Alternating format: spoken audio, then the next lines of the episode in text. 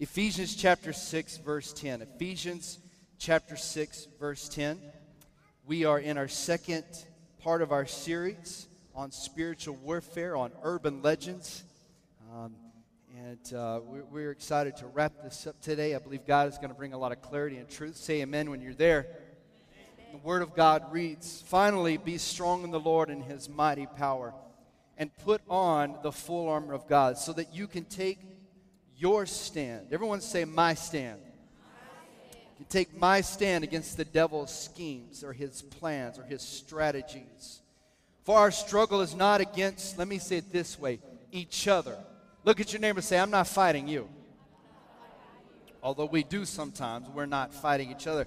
But, but our fight is against the rulers, the authorities, the powers of this dark world and against the spiritual forces of evil in the heavenly realms. And because of all of that, there's a cause and there's an effect. That's the cause. The effect is, therefore, put on the full armor of God. So that when the day of evil comes, so that when all of those things happen, that, for example, in verse 12, when that happens, you will, you will be able to stand your ground. Someone say, My ground. And after you have done everything to stand, you're to stand again with the belt of truth buckled around your waist, with the breastplate of righteousness in place, with your feet filled with the readiness that comes from the gospel of peace. In addition to all of this, take up the shield of faith, which you can extinguish all the flaming arrows of the evil one. Take the helmet of salvation and the sword of the Spirit, which is the Word of God. Now, Father, I thank you for today. I thank you for all that you've done, all that you're about to do in this house, God. We just bring you all the glory and all the praise, God. Lord, I just thank you in the next few moments you would do more than we could do in a lifetime. Holy Spirit, we invite you into this moment. We invite you into our hearts right now and into our lives. And we ask, oh God, that through a supernatural show of your force today, Lord, that you would move in our hearts and our lives. Restore us, oh God to the place for which you have called us and the people we know that we are called to be.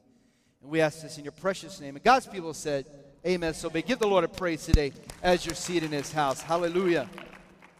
Real quick, for all of those that are participating in our Capital 100 on November the 3rd, that Saturday when we walk from our church to the Austin uh, Capitol, the state capitol in Austin, we have a meeting immediately following our church and our, our, our worship time and our prayer time. So We'll give time for prayer after church as we normally do. Following that, uh, please stay in the house here. Today we're giving away the t shirts because we want everyone to have a t shirt uh, today that has our logo on it, the Capital 100 logo. Um, and um, so we want to give that to you today. Uh, so if you're walking, if you're running, if you're biking, uh, if you're participating in those areas, we need you to stay today. Also, we need drivers. If you're interested in driving some of the vans, I just want to put this out there. Um, possibly using your car to help transport some of the, the runners or the walkers, uh, please uh, stay after church as well. And the rest of the staff will be in here and we'll answer all of your questions. We'll, we'll talk about what's going to happen that day, what it will look like from beginning to end. And I'm excited. You should be excited. If you follow me on Facebook or Twitter, have you noticed the resolution that I've posted that we received from the state of Texas? Have you seen that? Has anyone not seen that? Raise your hand if you haven't seen that. A lot of you. Follow me on Facebook and Twitter. It's on the bulletin. And uh, I've been posting that. It's just cool resolution. We're going to frame it. And it's from the state of Texas, the House of Representatives, that states what we're doing that day. And uh, we're excited to have that uh, as a part of our history in this moment. Good things are going to happen. Um, also, I want, uh, want you to tune in this Thursday, November the 1st at 10.30 in the morning. I will be on 1400 uh, Lynn Woolley's show, that radio uh, show that morning. I'll be doing a live interview uh, with him. That's this Thursday, 10:30 in the morning. Uh, tune in to 1400 a.m. I'm going to be talking uh, about our church, about the Capital 100, why we're doing it, what we believe in, and I'm excited about it. I hope that you are too. And we'll give our, our church a special shout out that morning on the radio. So please be tuning in and let me know on Facebook or Twitter, whatever that you are listening in. So uh, that's this Thursday, November the 1st, 10:30 in the morning and uh, it's going to be good. We're going to we're going to talk about God on the radio. Amen. Is that okay? Amen. Well, we are in our second series here um, of urban legends, wrapping up uh, what, what what we begun last week, talking about spiritual warfare. how the devil works in the dark. Last week we talked about angels and demons. We talked about spiritual attack. We talked about how God can assign his angels to us, how his angels will protect us. And we also talked about demons and that there is a dark force and that there's a real dark world around us and that uh, these angels and demons battle, the angels battle for us, the demons battle against us. It's a very real. So those of you that received the uh, the studies or the books, I encourage you to read those. Those are going to be great assets to your life and in your spiritual walk and a devotional time, possibly for your family. And it talks about uh, the unseen world. And so today, what I want us to focus on is is what we just read here in this passage, the armor of God. Would you raise your hand today if you've ever heard this passage before or heard of the term armor of God? Sure, a, a majority of us today, we've heard of the armor of God. And but how many of us really know what that means? And so when we hear about the breastplate of righteousness, you know, or the, the shield of faith, the sword of the Spirit, what does that really mean? What, what, do, what do those things mean? So this morning we're going to cover that, but some, some other things even greater in detail. So here we have in Ephesians chapter 6. I want you to turn back in your Bibles with me so you have it. If you guys could put it on the screen. Ephesians chapter 6. Let's go to verse 13. And it says, Therefore, put on the full armor of God, so that when the day of evil comes, you may be, may be able to stand your ground. Now, you cannot spell your ground without our ground. I want to say that again. You cannot spell your ground without our ground. So I want to read it this way so that you or we will be able to stand our ground. How many know that it's easier to stand with someone than it is to stand alone? let me ask you this way on November the 3rd, if it were just me just saying that, you know what, I'm just going to walk from the church campus to the state capitol that day, and it's just going to be one man, and, and, you know, I don't think that we would have had as much media attention as we would have had. I don't know that uh, we would have had state representatives want to be involved because of just one guy. But what makes it cool is that almost 250 of us on that Saturday are coming together. Amen? And we're saying, you know what? We realize that we're stronger together than we are apart.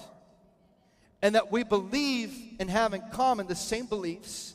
We believe in the same God. We stand for the same purposes. So when we stand on Saturday, November the 3rd, we don't stand, I don't stand by myself, but we stand together. So, Let's read this scripture again. Therefore, put on the full armor of God so that when the day of evil comes, we may be, may be able to stand our ground. You can stand your ground. We have to take a stand for what we believe in. But here's the issue, church. So many of us aren't really sure what we believe in. Therefore, we cannot take a real stand on anything. Now, you don't have to shout me down right there. I know that was maybe an indictment. But let me just take that a little further. What do we believe in? What do we really believe in? Do you really know what this church, the church that you attend, what we believe in? What our 16 fundamentals of truths are? Do you really believe in that Jesus Christ is the only way to heaven? Amen? Do you believe that He is the only Son of God? Do you believe that, that there, He is the only way to God the Father? And through without Him, there is no way to get to God. Do you know that we believe in divine healing at this church? That's why at the end of every service, we call for the elders of the church, as James chapter 5 tells us to do. We believe in what we call the infallible Word of God. That means that God's Word has no fault in it, from Genesis to Revelation, regardless of who preaches it, regardless of who teaches it. God's Word stands alone. Are you with me, church? And John chapter 1 tells us that in the beginning was the Word, and the Word became flesh and it dwelt among us. And the world did not receive the Word because the world could not perceive it. They didn't understand it. This is why when Jesus came, so many of the people who knew the law of God didn't really believe in Jesus. They believed in a law, but they did not believe in the Son of God. Do we really believe in this stuff that we're singing about and that we're preaching about? If we believe in it, then we can take a stand for it. I think our world and our culture is begging for people to take a stand. I don't know about you, but I don't think our world is looking for just another church to fit in to the paradigm of church. I believe our world and our culture is desperate and is hungry for a committed group of believers in Belton and in Killeen and those watching on the internet today for us to come together and say, we take a stand for these things. This is what we believe in, and we take a stand for it. So when the day of evil comes, Crossroads family, listen up. We are able to take a stand. Why? Because we know at the core of who we are what we believe in. And we've got to believe in those things, like I said, at the core of who we are. We take a stand for what we believe in. Well, how do we do that? What, what, does that look like when we, what does it mean when I say we take a stand? How does that actually happen? I mean, it's not like the devil you know, comes and he manifests himself right in front of us and, and uh, he says, Get ready, Matt, tomorrow I'm going to send you an email. And uh, tomorrow, Matt, I'm going to attack you in this way. So if you could, just put that on your calendar and be looking for that. The devil doesn't do it that way, does he? It's okay to laugh in church. I promise God won't get mad at us. It's not like the devil warns us. I mean, that would be It'd be great if he would do that. I mean, I guess we could really be prepared. But here's the cool thing about the believer who's been living in the Word and reading the Word the devil can attack you whenever he chooses to attack you because you've already settled in your heart the truth. So when the falsehood comes against you, when the liar and the deceiver comes against you, you don't have to call the pastor. You don't have to call a prayer chain. You don't have to put it on Facebook what's going on or tweet about it. You can just deal with that situation right there. Who's with me today? And you just say, Devil, I'm going to deal with you right now. I'm not going to put this off. How dare you bring that junk in my home and you bring that trash into my marriage and you try to confuse me? I, I just, I'm just going to go ahead and take a stand for what I believe in right here and right now. And I think many of you, your lives would change, your marriages would look different, your careers could exceed if you would start taking a stand for the stuff that you believe in. And let the devil know at the moment of attack, at the point of attack, you just go ahead and take your stand, shrug him off, do what you got to do, and believe in God that he'll come and help you. And you take a stand for what you believe in. I don't know about you, but I'm looking forward to irritating the devil today. Amen. I believe that he's tuning in, he's listening in because he's not happy with what Crossroads and Belton and Killeen is doing. He knows that we're doing big stuff. He knows that we're reaching people that no one should reach. We're reaching the stuff that other people have pushed to the side. Church, if you only knew the half of the people that we reach throughout the week, and we're reaching and we're pulling and we're tugging and we're, we're going after people that no one else will go after, and we're upsetting the establishment. We're upsetting the enemy. But I've got news for him. I'm going to do something while I'm here on this planet. Amen. And I believe that you want to as well. Spiritual warfare. How many believe that you see the evidence in your own life that you are in a battle? Amen. Man, parents, we are in a battle for the lives of our children. Every parent, hear the heart of this dad. It is up to us, not necessarily it, the whole thing does not fall on the pastor's shoulders or our youth pastors or our children's pastor or some of the weight falls on us, absolutely. But the majority of the weight falls upon the shoulders of parents, to the single mom or the single dad, to the grandparents. We have, we have several grandparents in our church who are, who are once again having to raise their grandchildren. And so it's up to us, those that are raising children, for us to wage this war over the battle for our children. Parents, do you agree with me today? Say amen. We've got to wage a good fight. That means, parents, that we don't give up. Look at your neighbor say, Don't give up. Look at your other neighbor say, Don't give in. Don't give up. Don't give in. Say it with me. Don't give up. Don't give in. Let's say it again. Don't give up and don't give in. One more time. Don't give up and don't give in. Amen. I think some of you need to make that your mantra for this week. You know what, devil? I'm not going to give up and I'm not going to give in. You've done mess with the wrong Christian.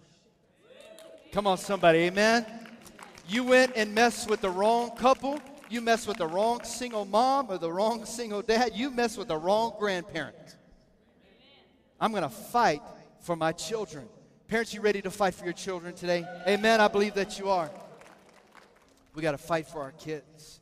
We've got to pray. And how, so, how do we do that, parents? What does that look like? Well, well, number one, it is up to us in our alone time at home. It's got to start in the home. It has that is where the genesis of this has to be. That is the launching point for this movement.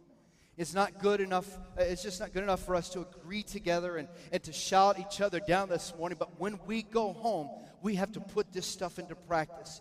For, for, the, for the, the traditional family styles in the house today, for the dad, the mom, and the, the, the kids, dads, the, the shoulder, the, the, the weight falls upon your shoulders. Come on, dads. Let me hear just the dads say amen. Come on, that was weak. Dads say amen. Tim, you can say hua. There we go. Dads, it's up to us to lead our families. It is up to us to lead our families. I want every dad to lock eyes with me today. Every, every, every dad that's ever raised a child in here. How many know would, would agree with me just, that just because you have a child doesn't make you a dad or a father? My father was involved in my life. Dad, you, dads, this is in my message, but I feel in my heart to say this. Just come alive in your family. Wake up out of yourself and be involved. Your, your kids are desperate for a godly man in their lives. Dads, let me tell you to, to, the, to the men that have girls in here. As, as John is raising, my brother's raising two daughters, and I, I'm raising one daughter, that, that we need to show them what a real man looks like, what a real godly man talks like, how a man is supposed to treat a woman so that when they go out looking for a man, they say, Well, he's not like my daddy. And for all the young teenage girls in the house, let me just say this. If your boyfriend is not at church this morning, or a church, but especially this church, if he's not, uh, we might as well start worshiping together. Amen. I mean, what? Do everything else. Let's just worship together. I got to get back. All right. So, parents, it starts. It starts in the home. It starts with us. We've. It's got to begin with us. I, I've got to move on. So we're able to stand our ground, and stay with me. And he says, Stand your ground after you have done everything. Still in verse 13. After you have done everything to stand, you're to stand again with the armor of God. Has anyone ever felt like in here you've kind of been to this point at the end of verse 13? Because if you notice between verses 13 and 14, a whole shift of attitude and of mentality and the style of, of, of Paul's writing changes in two verses. In verse 13, he's addressing and he's identifying that humanistic side of all of us, where he begins to identify how I feel, and I think how a lot of us feel sometimes in our lives, when he says, and after you have tried everything, or you've done all that you know to do to stand, have you ever kind of said that in your life? You know what, God, I've, I've tried everything that I, that I know to try. God, I've done everything I know to do. God, I'm, I'm volunteering in the church. I'm tithing. I'm doing this. I'm doing that. I'm volunteering in our local outreaches. God, I, am doing everything that you called me to do. I, I'm trying everything that I know to try. Anyone else, Crossroads family, you ever felt like that before?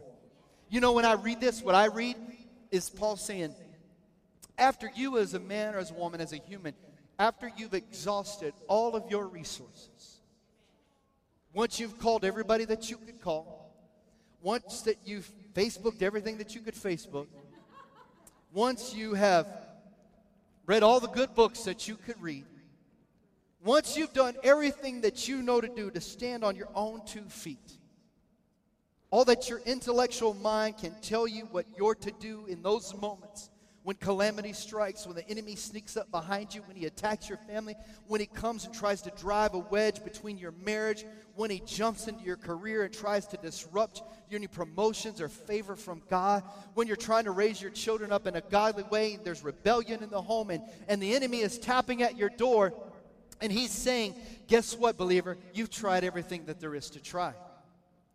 So Paul is addressing that and he's saying, When you've reached that point, here's what you do. You stop standing how you know how to stand. what you think is right, and what you think you should do. Once you've gotten all that out of the way, isn't it much easier? How funny is it in life that when we've done all that we know to do, finally we give God a chance?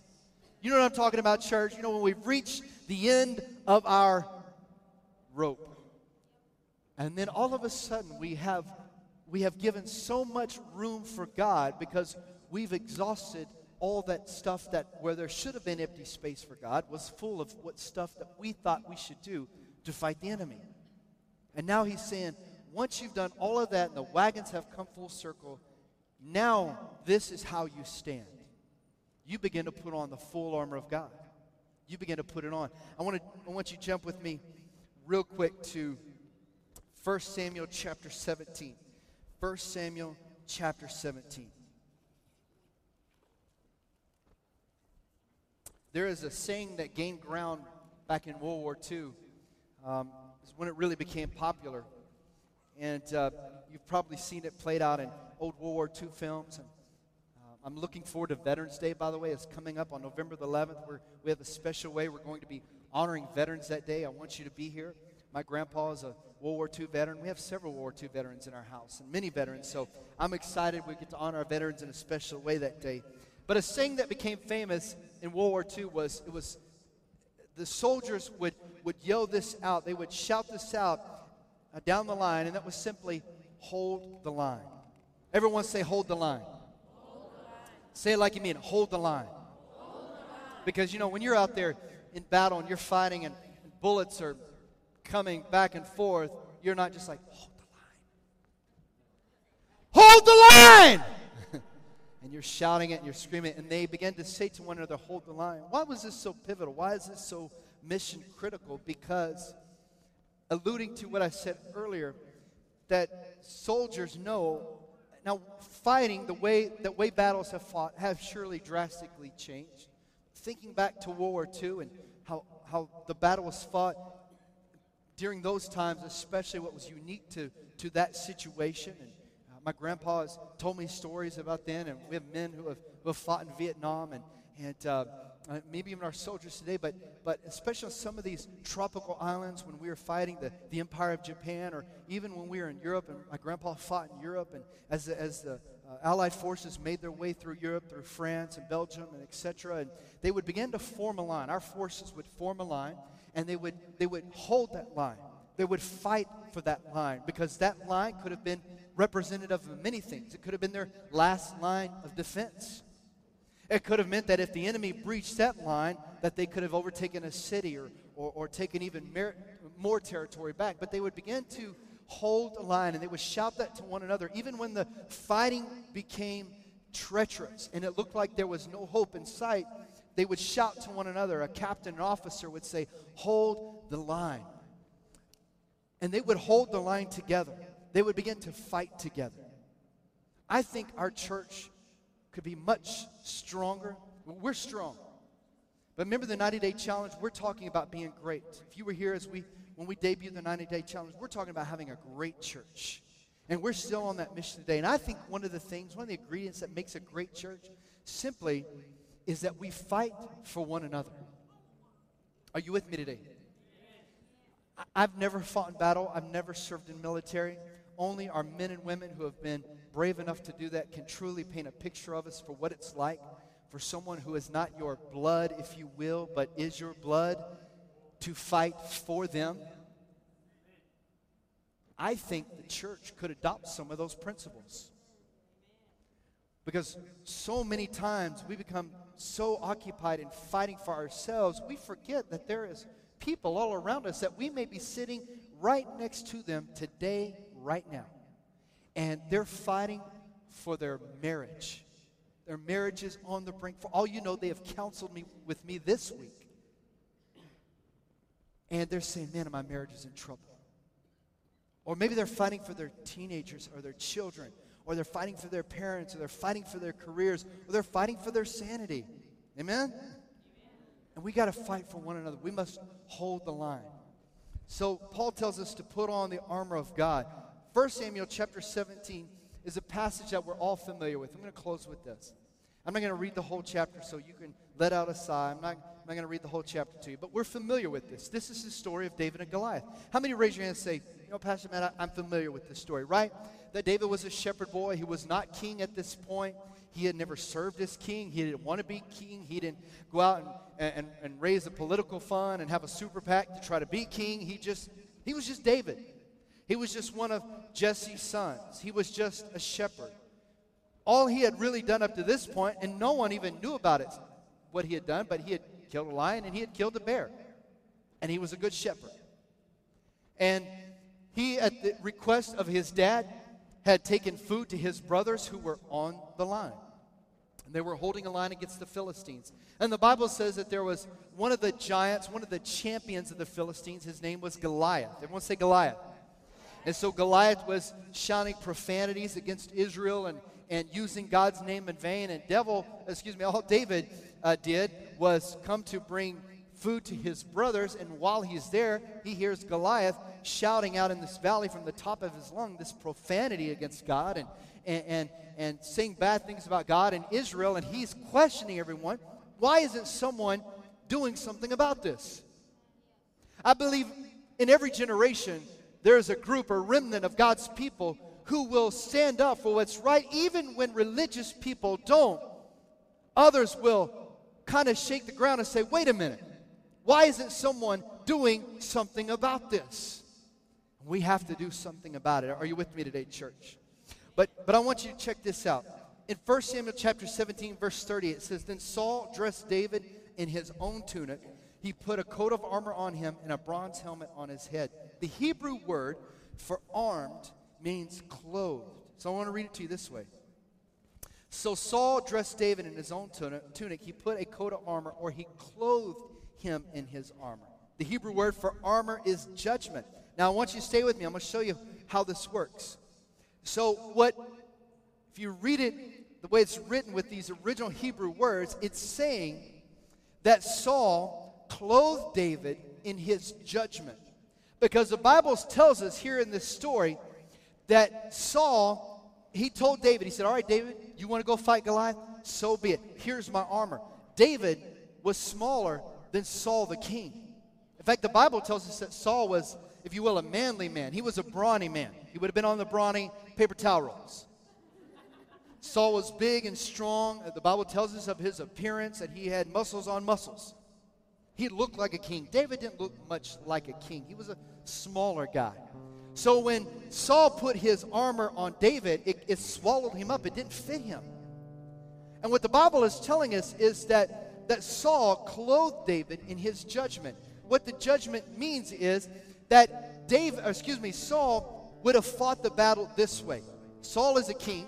He was thinking like a king, and a king says, if I'm going to go slay a giant, I have to have my armor on. This is what I'm wearing. This armor made of real metal, made of real cast iron, made of these real precious metals, and I'm going to go out with a real sword and a real shield, and I'm going to fight this, this guy, this Goliath.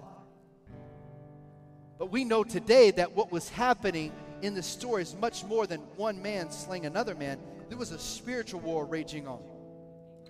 And that Goliath represents the devil in our lives. How many have ever faced or you're facing now a Goliath in your life? So, what did David do? He tried that armor on, or he tried on the way that Saul said you're supposed to fight a battle. Didn't work for David. So, David took the judgment off. He took off the way that, that Saul said he's supposed to fight a battle. And David said, I'm not going to fight it the way that you think I should. I'm going to go fight it how I know to fight it. And that's with a spear, a sling, and five stones. And that's that's how I'm going to go fight. And, and we know that he went out and he told Goliath, he said, Today the birds are going to eat your flesh and I'm going to take your head back, basically, is what he said. And Goliath chuckled and laughed, and he knocked him over and took his head and all of that stuff. I'm telling you today, don't fight the battle in the way that other people are telling you to fight. So our world would tell us, well, you know, you, you know, if your marriage is to be successful, then know you, you have to go to so many retreats, or you have to do so many things, or you know what, you have to do this, you have to do. The world would tell us to save our marriages would look different than what God's way would tell us. Or maybe there's people in our life who mean well, who, who mean well for us, but, but if we do what they tell us to do, we're not going to get very far. I'm telling you today to listen to the voice of God. Hear the voice of God. He knows what you're facing right now in this moment. He knows what you're going. And if you'll listen to Him and hear His voice and follow His voice, you will find that the enemies you face will fall before you every time. Amen? Let's give the Lord a praise today in this place. Hallelujah.